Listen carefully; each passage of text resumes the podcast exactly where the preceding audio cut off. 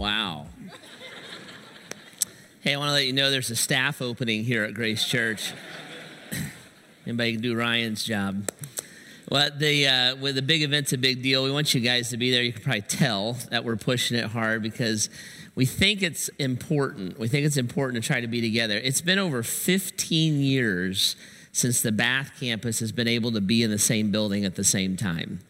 And so we want to we want to bring everybody in. If you're watching online, come into the big event and uh, and come together. We think it's important to see each other. We think it's important to get a vision of what God is doing and what He can do through us. Uh, we think it's important to catch up with old friends and all those kind of things. And so we're going to make it fun. It's going to be a blast. There's, there actually is going to be puppies there, uh, but we're going to have a lot, a lot of fun with it. But mostly, it's it's just to be together and to connect ourselves together. Six services, two different buildings. It's just been a long, long time since we've been able to do that.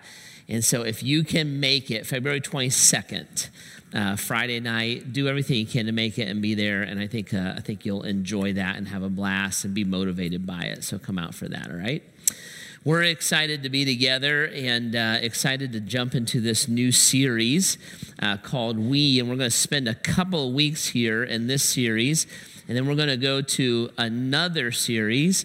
And over the course of these few weeks, um, we're going to be talking about who we are as a church, and then we're going to start talking about the vision that we believe God is calling us to, kind of the next chapter, next level that He's calling us to as a church family. And uh, when you think about your relationship with Christ, this is how this works, right? So uh, we've been talking the last four, five, six weeks about this finding my way back to God. And really, a lot of that is individualized. I, I am wandered away from God. I've been out there somewhere I'm missing something. I understand the heart and the mind of my Heavenly Father who wants to welcome me home, is rich in mercy, wants to lavish me in grace, is freely pardons. When I repent and confess and come back to God, I'm welcomed by Him. And at that point, a lot of things happen in our lives. The Bible says that if it's the if it's the the first time I've interacted with Christ, that my sins are forgiven, they're washed away, my relationship with God is restored, I'm sanctified, I'm justified uh, before God. We've talked about all of that. At that moment, the Bible says that the Holy Spirit indwells me. God comes and lives in our heart, is how we would say that. A deposit is put down for for heaven in the form of the Holy Spirit living within me. All of that stuff kind of happens simultaneously. And another thing that happens that we don't always talk about enough is we become a part of the church of Jesus Christ. Uh, me as an individual, my sins are forgiven. My place in heaven is locked down. The things I've been kind of searching for that satisfy my soul, I've found and are given to me freely by God. The me then becomes the we the Bible says, when I become a follower of Jesus Christ, that I'm woven into the body of Christ or the family of God or the house of God. There's a bunch of different metaphors that the Bible uses for it. But me being a part of the spiritual entity called the church is as much a part of me having a relationship with Jesus as my salvation. And so, who we are corporately, it, this is not just like good PR, good branding for an organization. This is a spiritual endeavor. That's why, if you're a follower of Jesus, you, you really can't be separated from the church. You have to be involved with other people. That's why the Bible commands us to assemble together because when I share my life with somebody and they share their life with me and we meet together, something different happens. It's kind of the deep motivation behind the big event in a lot of ways. Something different happens spiritually when we're in that room together. So our Christian life works like that. I take in, right? I often take in, I might interact with God's word. God might speak to me or lead me in a certain way or, or heal me or help me in a certain way personally but then I really haven't completed the process until I pour out. Till I pour out. And the Bible says when I pour out, I pour out to the church, to my fellow Christ followers, and to my neighbors. I love the Lord my God with all my heart, my soul, my mind, my strength. I'm woven into the body of Christ. I'm given spiritual gifts that are to be given to each other in the church.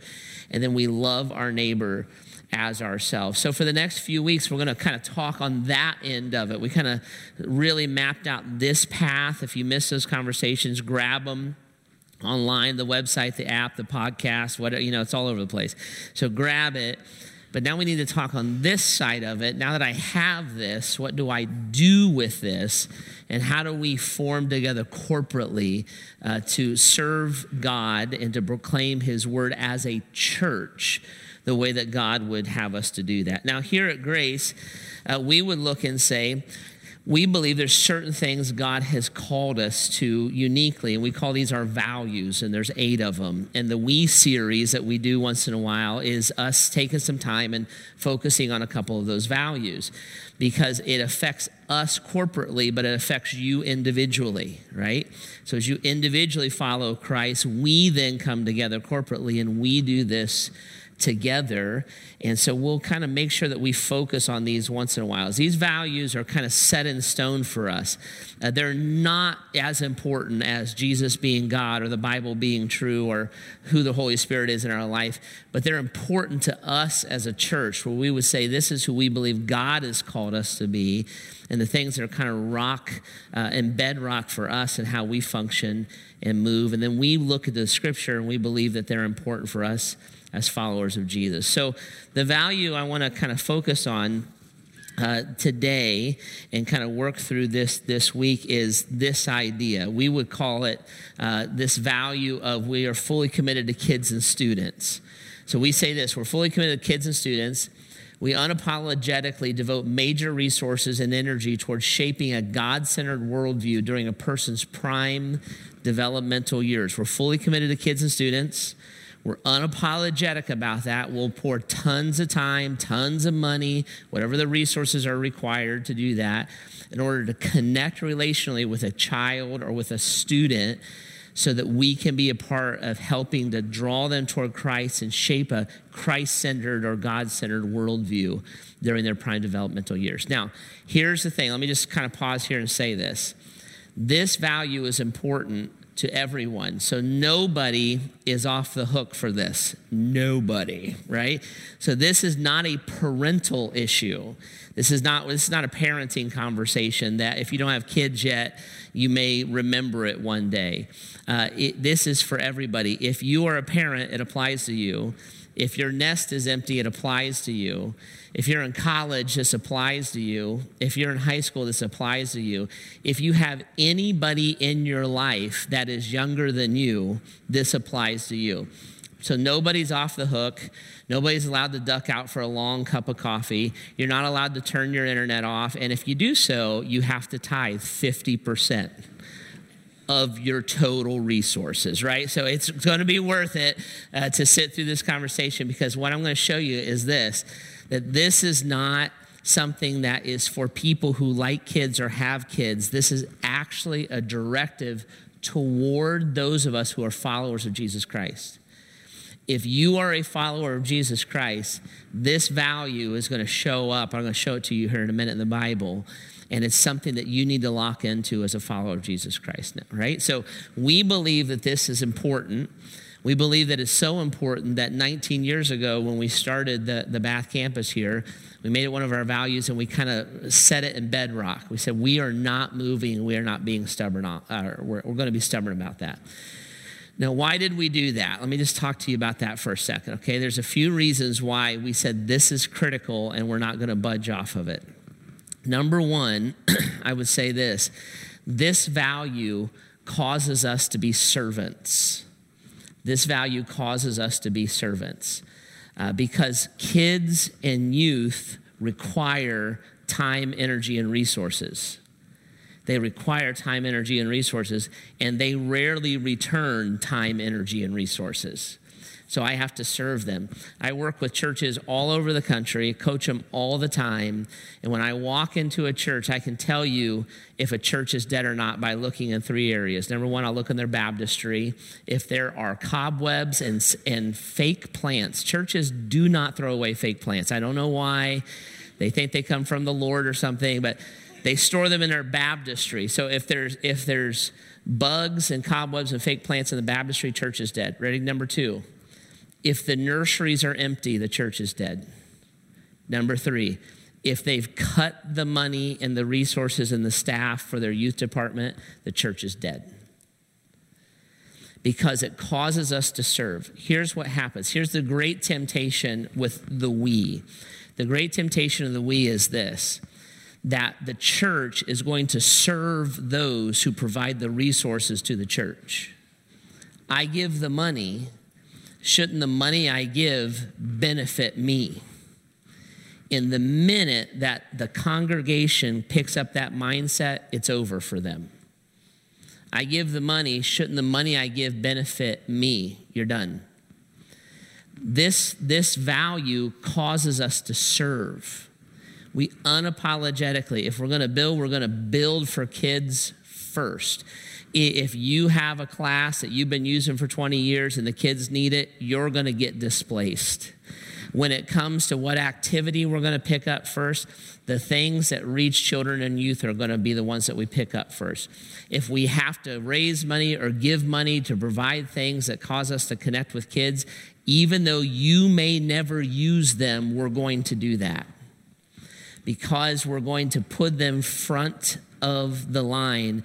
And as a mature adult, I'm going to be mature enough to take a second position and say, even though that child is not going to give to the church, even though that teenager is not going to benefit the church, in fact, they're probably going to break something, ruin something, and blow another subwoofer in the student center, right? We just put it on the budget, $100,000 a year for sub, I'm joking, but like, kind of, but like, it, right? It's just like, we're just going to do it.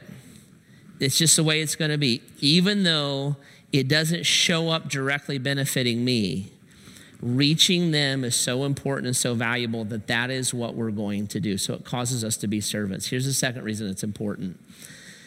The prime time to share Christ with somebody is when they're a child or youth. 85% of children, 85% of people accept Christ before they turn 13 years old. 85%. Watch. How many of you accepted Christ before you turned 13 years old? Raise your hands. See? Most people accept Christ before they turn 13 years old. Therefore, if you have a heart for evangelism, if you want to make Jesus make sense, if you take the Great Commission at all seriously, you pour your time, your energy, your money into reaching kids and youth. They are the most open to the gospel the most receptive to the gospel, and you are shaping their worldview in their prime developmental years. How many of you wish that you had accepted Christ before you turned 13 years old, right? If you could turn back time. If you knew then what you know now, you realize all the problems and all the pain and all the frustration that you could have avoided. So we look and say, because we value making Jesus make sense, because we lead with evangelism, we are fully committed to kids and youth, right?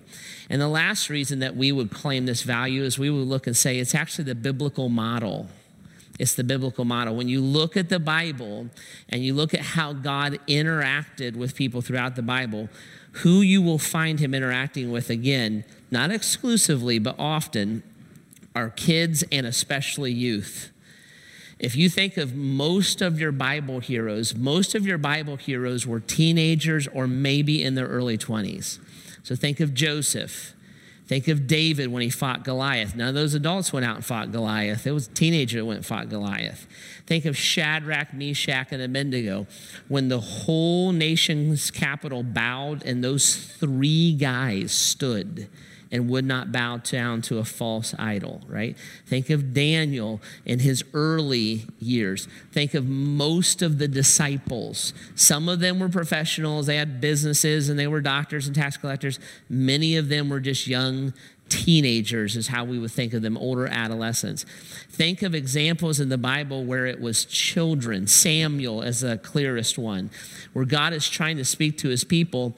The chief priest wasn't the one who heard God, it was Samuel, the child, who heard God. Think of Jesus when his disciples started to say, you know what, Jesus is a big deal, keep the kids away. And Jesus was the one who rebuked his own disciples. He said, he said, let the kids, let them come to me. Let them come to me. Think of the kid who brought the fish and the loaves for the feeding of the 5,000. Okay?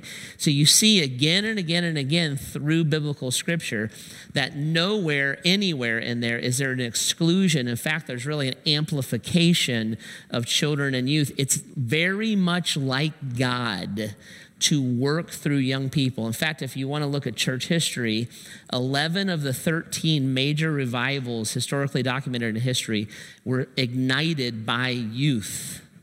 They were started that way. In fact, if you want to get really crazy about it, look at Grace Church, which basically was uh, kind of our youth group when we first started. It was all those ideas that were put into place. Okay?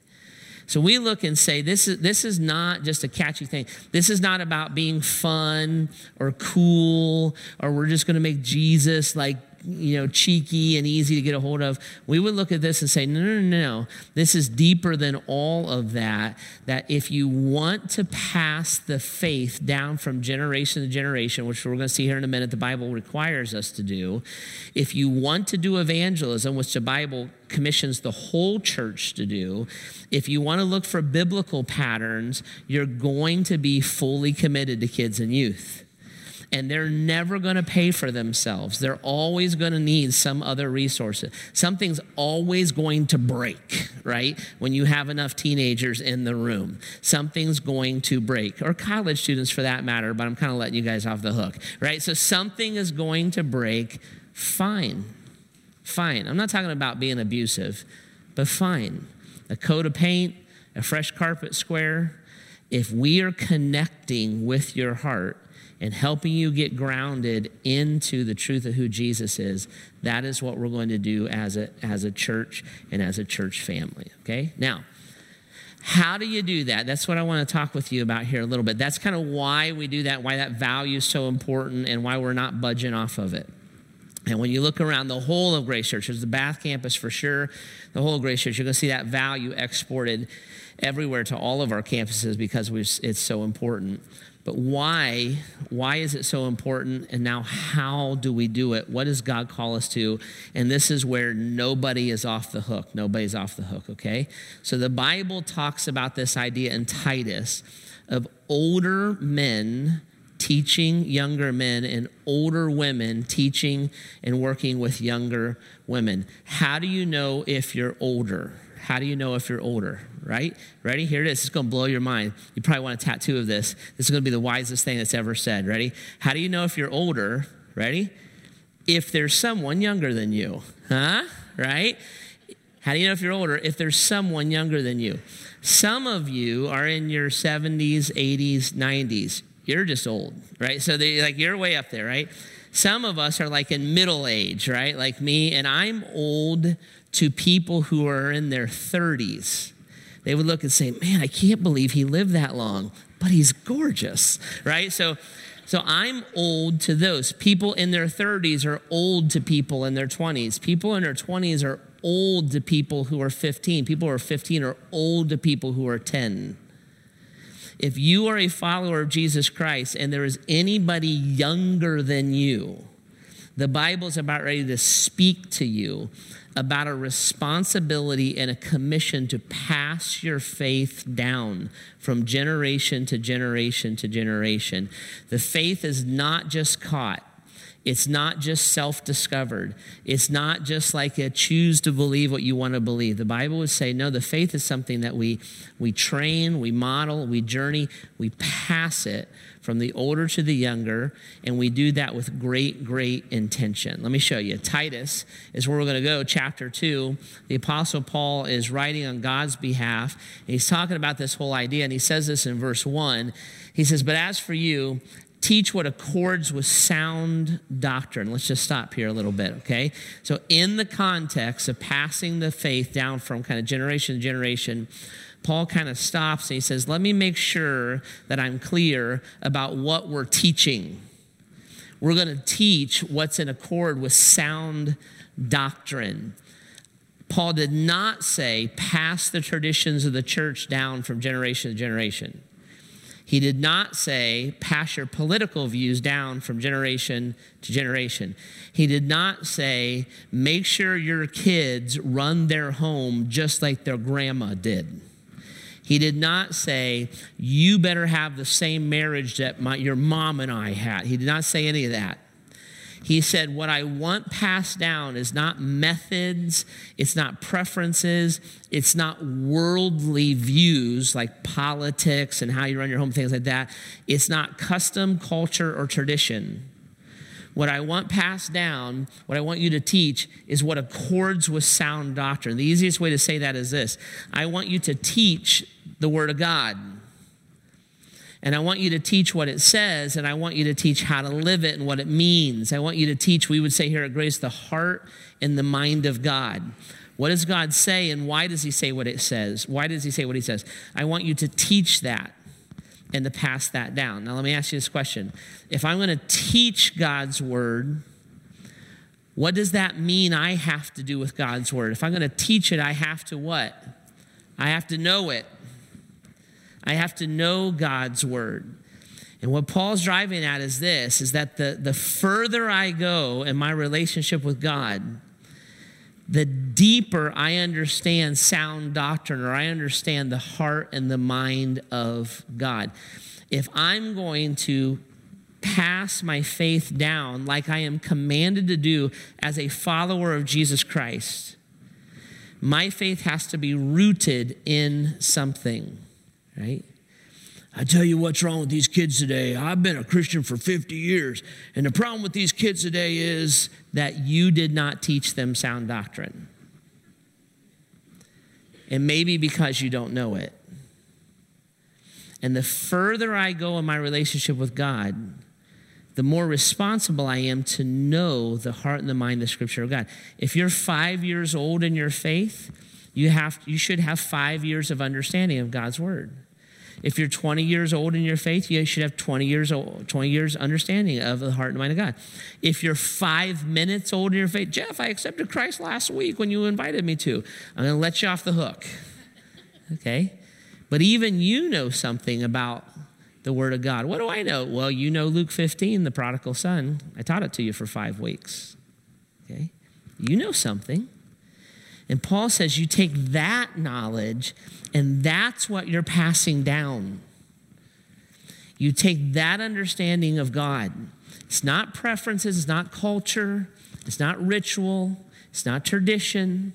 Those things can be experienced. You can have all those conversations, but he would say, That's not what I'm after. If that's what he was after, we all will be practicing the Word of God in the context of the ancient Middle Eastern culture right now. It's not what he's after. With the heart and the mind of God. And to pass the heart and mind of God down, I have to know it. So, as an older person, as an older man or an older woman, I'm responsible. That's why I might go to Bible study or why I might do a, a Bible reading plan or why I'm in life group having uh, deeper conversations. It's why I would come to church on a regular basis. It's why I would do all those things because I have to learn it so that I can teach it and pass it on. Okay? So Paul kind of sets in that premise and then he goes from there and he starts with men and then he goes to women. He says, Older men, older women, this is what you do. As you kind of teach what is in accordance with sound doctrine, as you take God's word, you play that out in your life and it works like this. Older men, then, he starts with older men, you are to be sober minded dignified, self controlled, sound in faith, in love, and sound in steadfastness. He says, older men, as you're teaching the younger men, as you're, as you're walking them through life, the way that you're going to teach them, I want you to teach them what it means to be sober minded.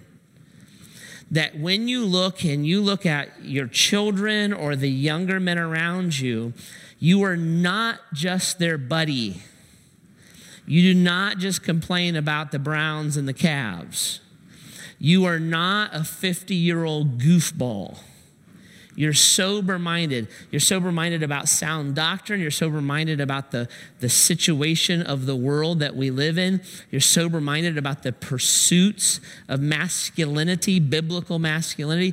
You're, you're serious about those things. Doesn't mean that you never have fun. Doesn't mean that you don't that you don't goof off once in a while. It means that my mindset is sober. I'm focused on what I'm doing in my life. You're to be sober minded, you're to be dignified. As an older man, a man of God, I'm a dignified man. That means that every other joke out of my mouth is not a sex joke. That means that I don't make cheeky comments about somebody else's wife. It means that I'm not Captain F bomb. It means that I don't degrade my own spouse. I live a dignified life.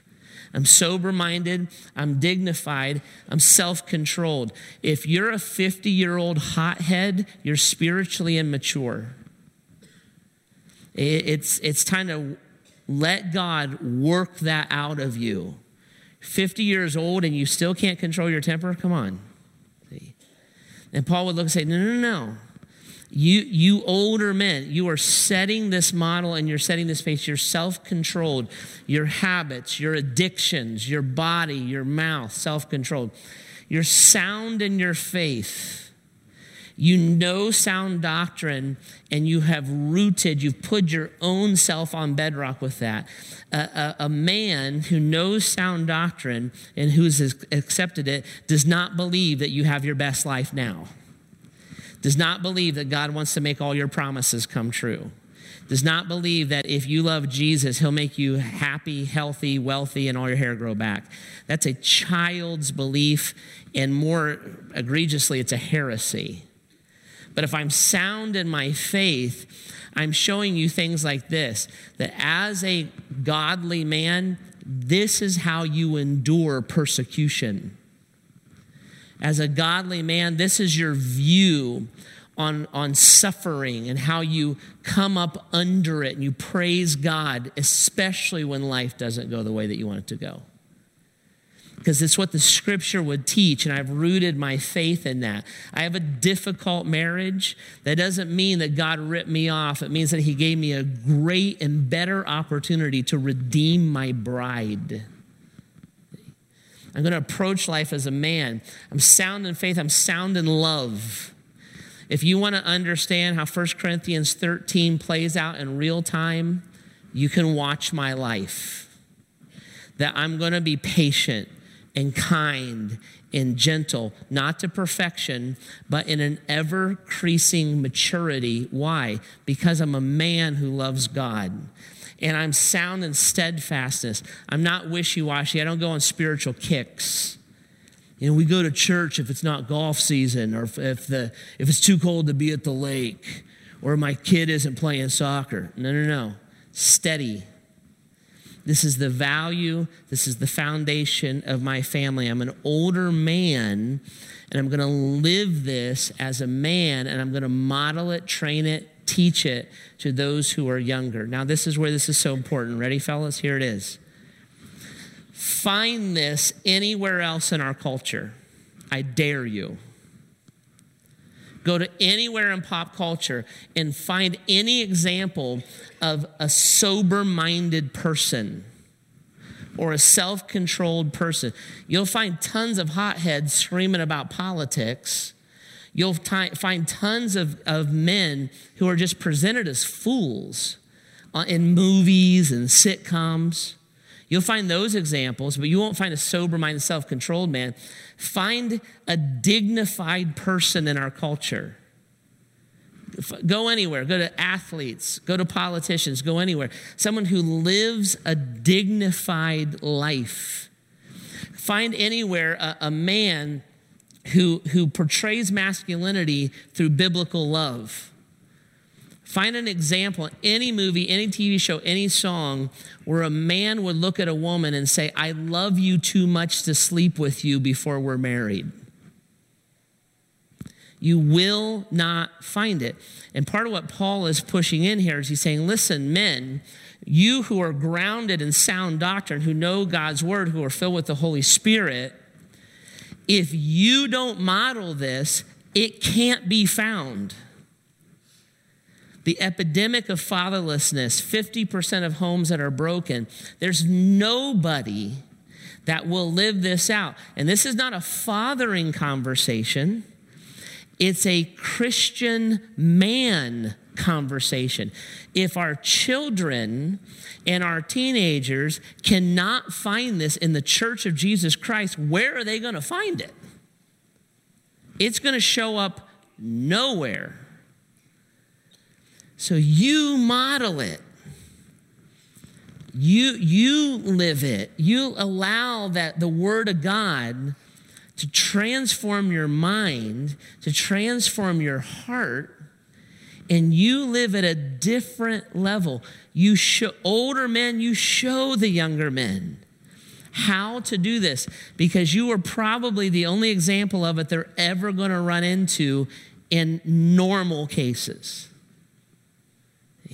It's not a challenge to dads, but dads are challenged. It's a challenge from Paul to the men of the church that this is how we live. Then he changes gears and he says, Let's talk to the older women now. Fellas, you need to man up. Women, you need to woman up. Older women, likewise, older women, likewise, are to be reverent in behavior Reverent in behavior means anything that looks very different than how the Kardashians live, right? They are irreverent, they're godless, they're gross. Here's my body on another picture. I hope everybody looks at me naked. You, you model reverence and behavior, not slanderers or slaves to much wine. The opposite of Beverly Hills housewives okay? Not gossips, not petty, not to the person in front of me at Target, and not slaves to much wine. That's the idea of addiction. I am not a slave, my body's not a slave to wine, ready? Or food, or exercise, or caffeine, or anything. I'm not masking my pain, my insecurities, and my frustrations by dulling them under a painkiller. None of that is to be a part of a godly woman's life. They are to teach what is good, and so train the younger women to love their husbands and children, to be self controlled, pure, working at home, kind and submissive to their own husbands so that the word of God may not be reviled. The word submissive in the Bible, it does not mean doormat. What it means is this it is the giving the best of myself to someone else. I submit the best of myself to you. The same writer who wrote this in Titus wrote Ephesians chapter 4 and 5, in which he specifically commanded husbands to submit to their wives and wives to submit to their husbands. It is not a one gender commandment. He says right at the beginning of that whole passage on marriage submit to one another out of love for Christ. So Paul is saying this to women, older women, listen, you you're going to train these women how to love their husbands and children, how to give the best of themselves to their husbands, how to, to be self-controlled, pure and working at home, how to be kind. You're going to train that to them. You're going to show that to them. Listen, that does not mean that does not mean that you are to sit at home in the kitchen with no shoes on and have dinner ready for me. What Paul is saying is this He's saying you have to train a woman. Right now, in our culture, for instance, there is no training. There's very, very, very, little idea of this that I can be a strong, independent, capable woman while simultaneously being a dedicated, loving, submissive wife. The thought in our culture right now is I have to throw one away to get the other. I'm going to make it in my career. I'm going to be mad about all kinds of political positions. I'm going to rage against that machine. Or I gotta be home, I gotta be like growing my own herbs and homeschooling my kids and while weaving their diapers, right? And those two polar things. And Paul would say, no, it's not choose one or choose the other, it's to train. You can be strong and smart and capable and independent and entrepreneurial while loving your children, building your home, and submitting to your own husband. If you're not sure how to do it, ask Heidi Bogue, who's the mother of six, started and runs two businesses from her home, and they're successful. You have to be trained, though. None of that's just going to make sense. Why is it going to make sense? Because you can't find it in the culture. Find me a example in our culture, in the pop culture, that would look and say, you know what is really, really good? What's, what's so good is to be reverent in your behavior. Think of, try to think of a pop cultural icon that that is the model of their life. From Marilyn Monroe through all the pop stars that you can think of, down through Madonna, who's like 95 right now, into the Kardashians. None of, what are they doing? They're gonna, they're not gonna model reverence. They're gonna model sexuality, use it, empower your sexuality, throw your body, sell your body. That's all you're gonna see. Find somebody that is not a slanderer. You can't make it in social media if you don't slander. See? Find somebody that, that, is, that teaches what is good, that looks and says, this is, this is good instead of rebellious or wild. Find a woman that, that can actually live out. I'm smart, I'm independent, I'm, I'm strong, I'm entrepreneurial and I'm totally dedicated to my kids and I serve my husband? What's the conflict there? Find that example in our culture. Find that example elevated anywhere. And Paul says you do that so that the word of God may not be reviled. You know what reviled looks like? It looks like when a, in this context, when a mom or an older woman looks at a younger woman and says, You should stop doing that because the Bible says you shouldn't do that. It looks like this. Oh, that's what reviled looks like. You, you don't live that way, mom. You don't, okay, miss third marriage. That's what that looks like. And the younger women are looking at older women and saying, I don't respect you.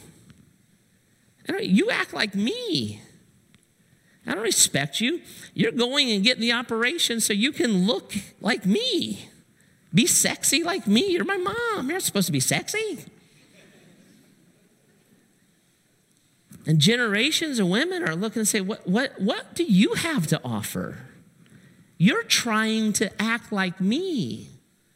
Why would I want to be like you? And Paul would step in, I think, at this point, he would say, Listen, women of God, not moms, although they're included women of God, if you do not model this, where is it ever going to show up? This is nowhere. It's never talked about, it's never celebrated.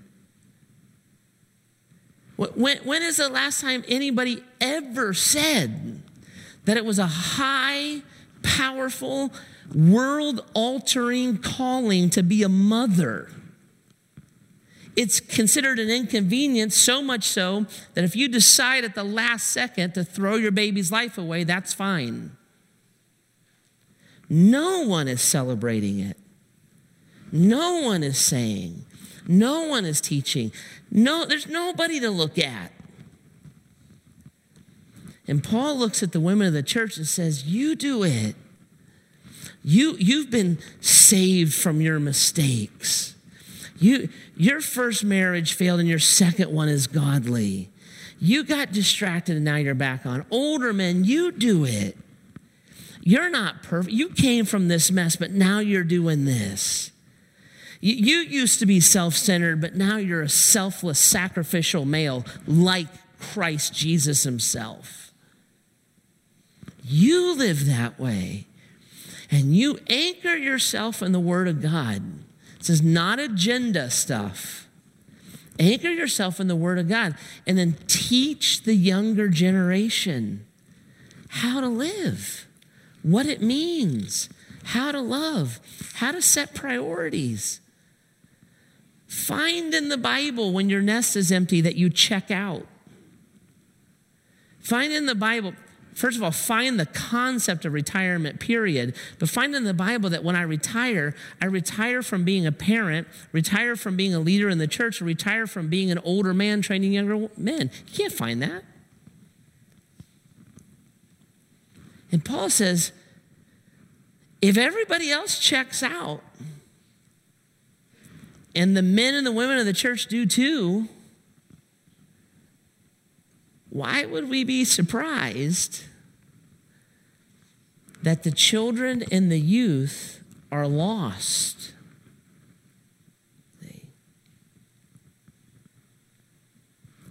In the church, in the church, we would look and say, we need to train young people and children.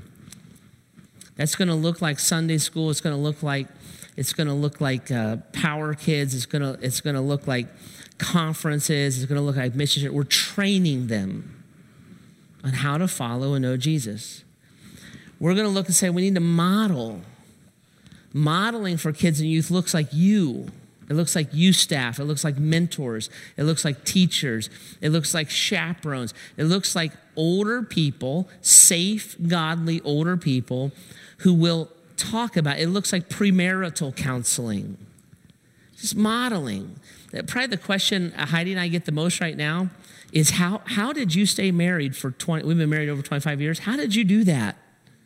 Literally, the younger generation is like, I, I, I have no idea how you did that.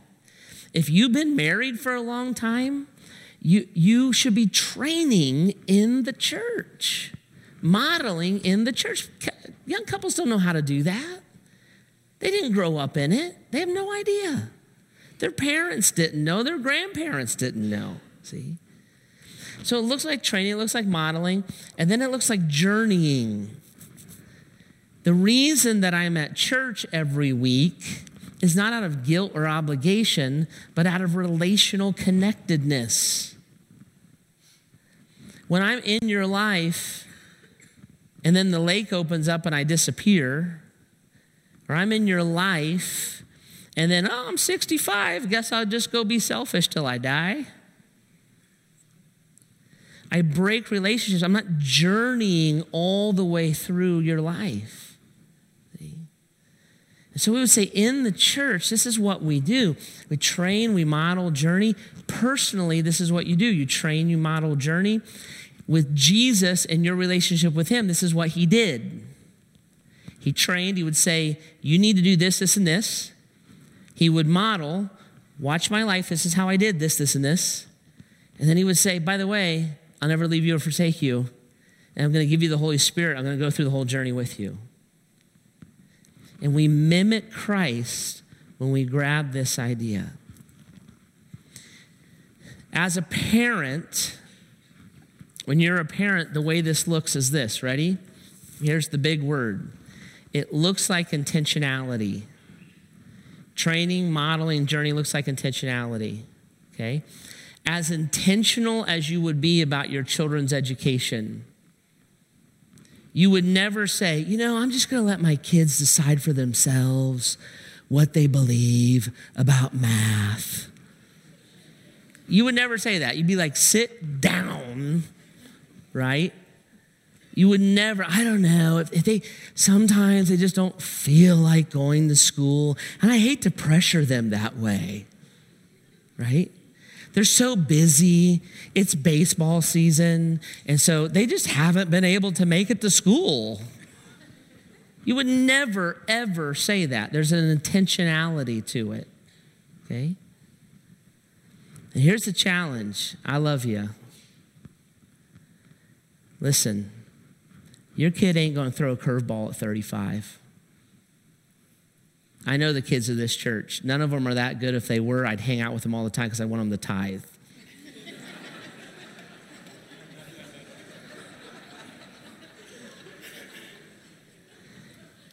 Your kid isn't going to tackle anybody at 35.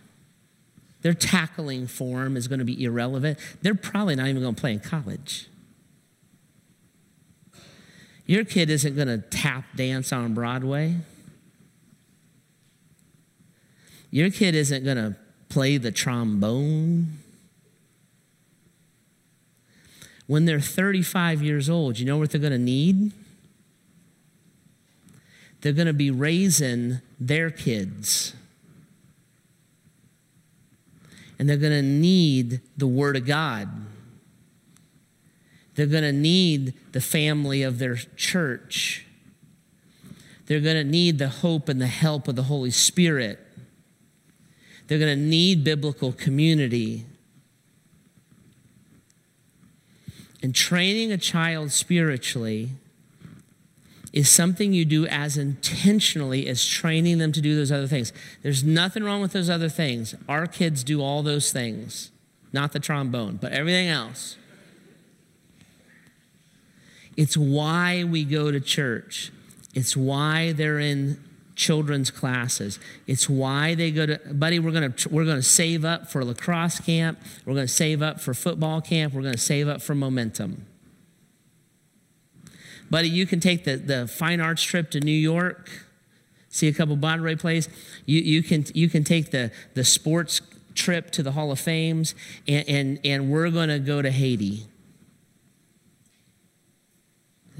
We're going to go to Disney World. It's going to be a blast. When you're a teenager, we're going to go to Universal. It's going to be a blast.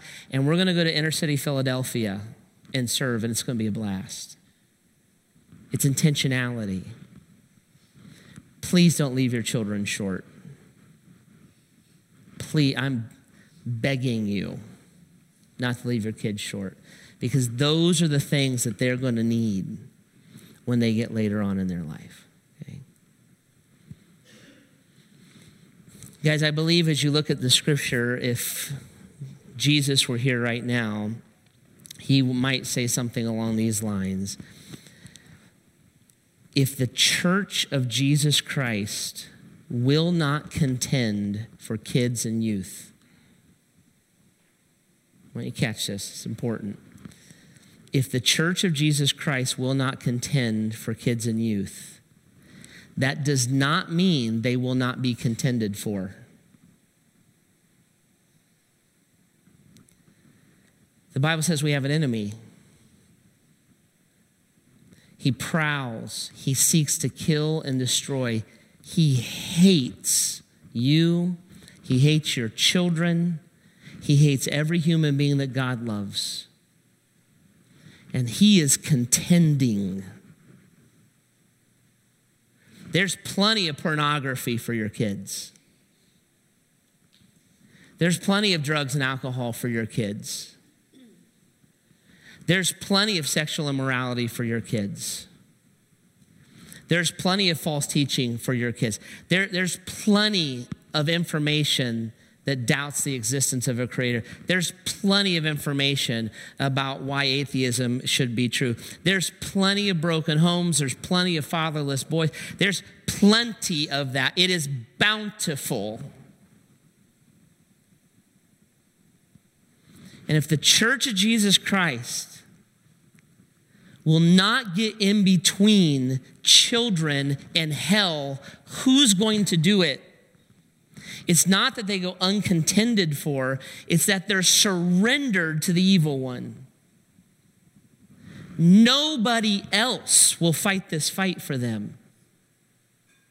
Not for the cause of Christ. Nobody. And so Paul looks and he says, Men of God, fight for the hearts and the minds of these boys. Women of God, fight for the hearts and the minds of these girls. Church of God, who cares if it takes a basketball or a gym floor or a, a, a, bouncy house? Who gives a rip what the avenue for relationship is? Just do it. But if you will not be fully committed, if you will not be unapologetic about that, where else is that going to show up? Because the enemy is unapologetic about it.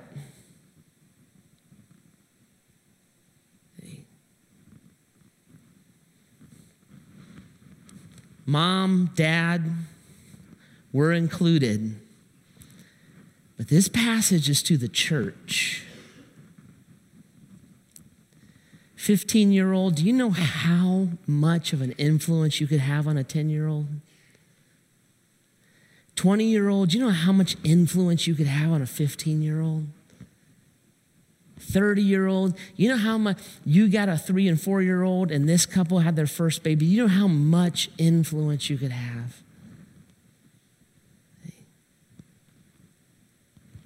But we have to give ourselves away the way that Christ did for us.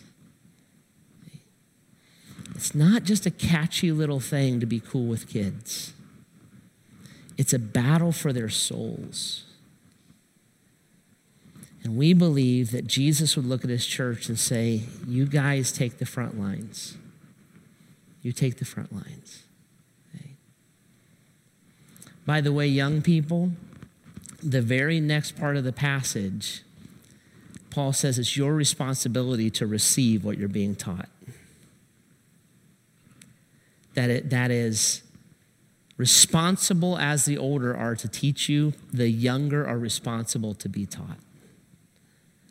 And in the church, when there is sacrifice and there, and there is humility, there's a beautiful thing that happens.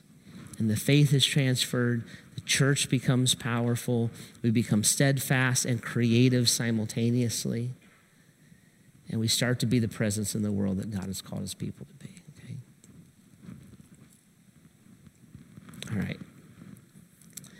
This is what I'd like you to do. You can tell I'm passionate about this. I, I even dialed myself back a little bit on this one, right? So you can tell I'm passionate about this. But this is what I like us to do. The band's going to come and take us into a time of reflection and worship. Please take advantage of that.